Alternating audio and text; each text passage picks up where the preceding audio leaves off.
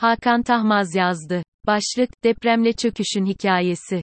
Büyük İstanbul depremi geldi geliyor tartışmaları arasında, iki büyük felaket Kahramanmaraş'ın Pazarcık ve Elbistan ilçelerinde 6 Şubat pazartesi günü 9 saat arayla yaşandı. Ülke şokta. Cumhurbaşkanı Recep Tayyip Erdoğan çarşamba günü Hatay'da, böylesine büyük bir felakete hazırlıklı olabilmek mümkün değildir, dedi. Doğrudur ama insanlarımızın yaşadığı terk edilmişlik, çaresizlik duygusu, birçok ölüm, yıkım ve mağduriyetler büyük ölçüde engellenebilirdi. Bunun için aklın gereğini yapmak, kamusal yetkileri 3-5 rantçının çıkarı için değil, ülke insanlarının güvenle yaşaması için kullanmak yeterdi. Böyle yapılsaydı, 21. yüzyılda, Cumhuriyet'in ikinci büyük depreminde, bu kadar büyük yıkım olmazdı. Kentler, mahalleler, sokaklar yok olmazdı. Bölgede hala ulaşılmayı bekleyen göçük altında insanlarımız olmazdı. 23 yıl önce 20 binden fazla insanın ölümüne yol açan 17 Ağustos 1999 Kocaeli Gölcük ve 12 Kasım 1999 Düzce depremlerinde de kimse yok mu, ses ver çığlıkları, devlet nerede çığlıklarına dönüşmezdi. 1999 Marmara depremi sonrasında, kamunun siyasi tercihlerinden kaynaklanan sorunların, yetersizliklerin giderilmesi ve travmaların atlatılması, yaygın toplumsal dayanışmayla, gönüllülerin, sivil toplum kurumlarının eşgüdümlü çalışmasıyla başarıldı.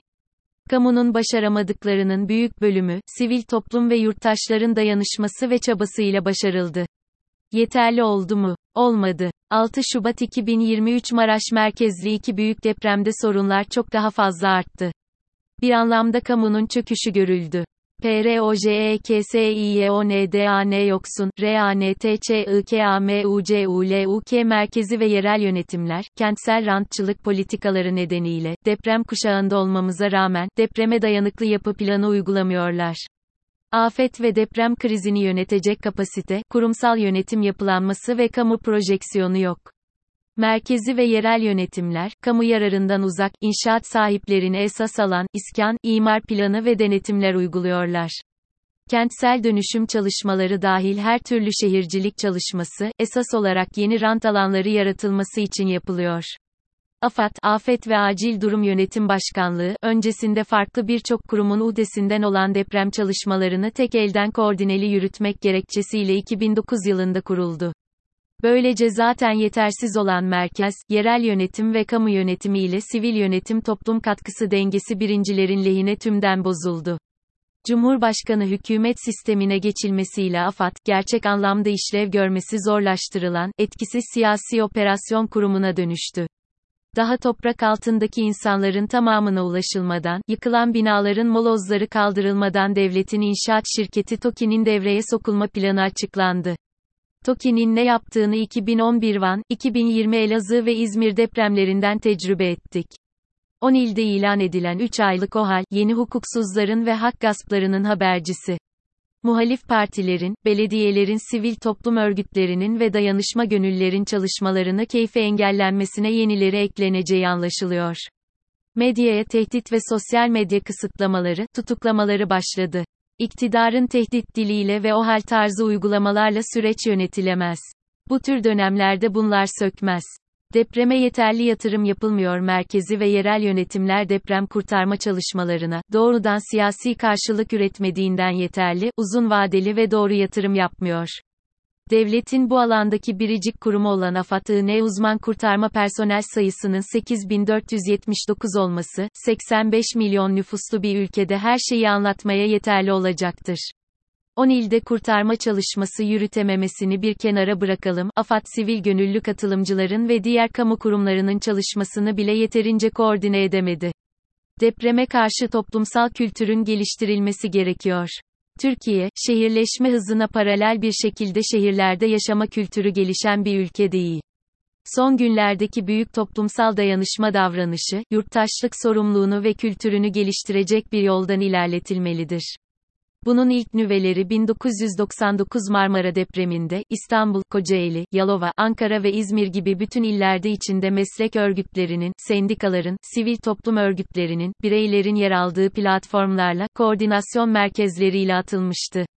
Toplum bugün kurtarma çalışmalarındaki gecikmelerle, koordinasyonsuzlukla, aksamalarla, biraz da bu iktidarın akutu etkisizleştirmesine karşı sessiz kalmanın ağır bedelini ödüyor.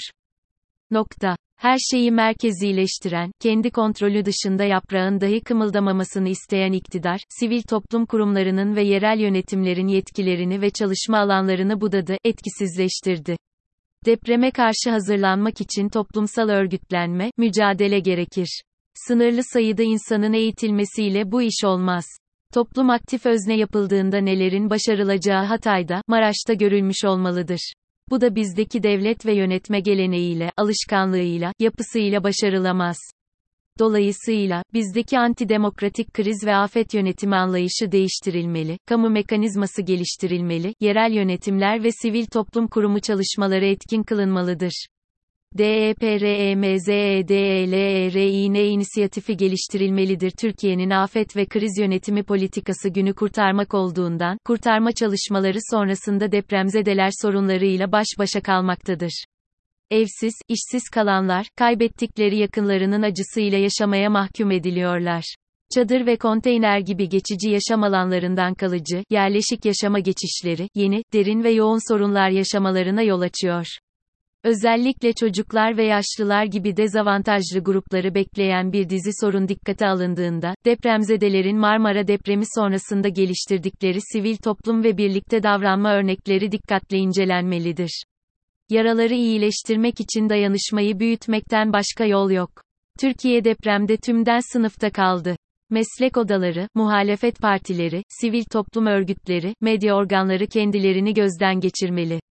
Herkes çöküşün bir parçası. Körüklenmiş nefret söylemi ve kutuplaşma, acılarımızı ortaklaştırmayı engelledi ve birçok insanımızı kendi mahallesine hapsetti.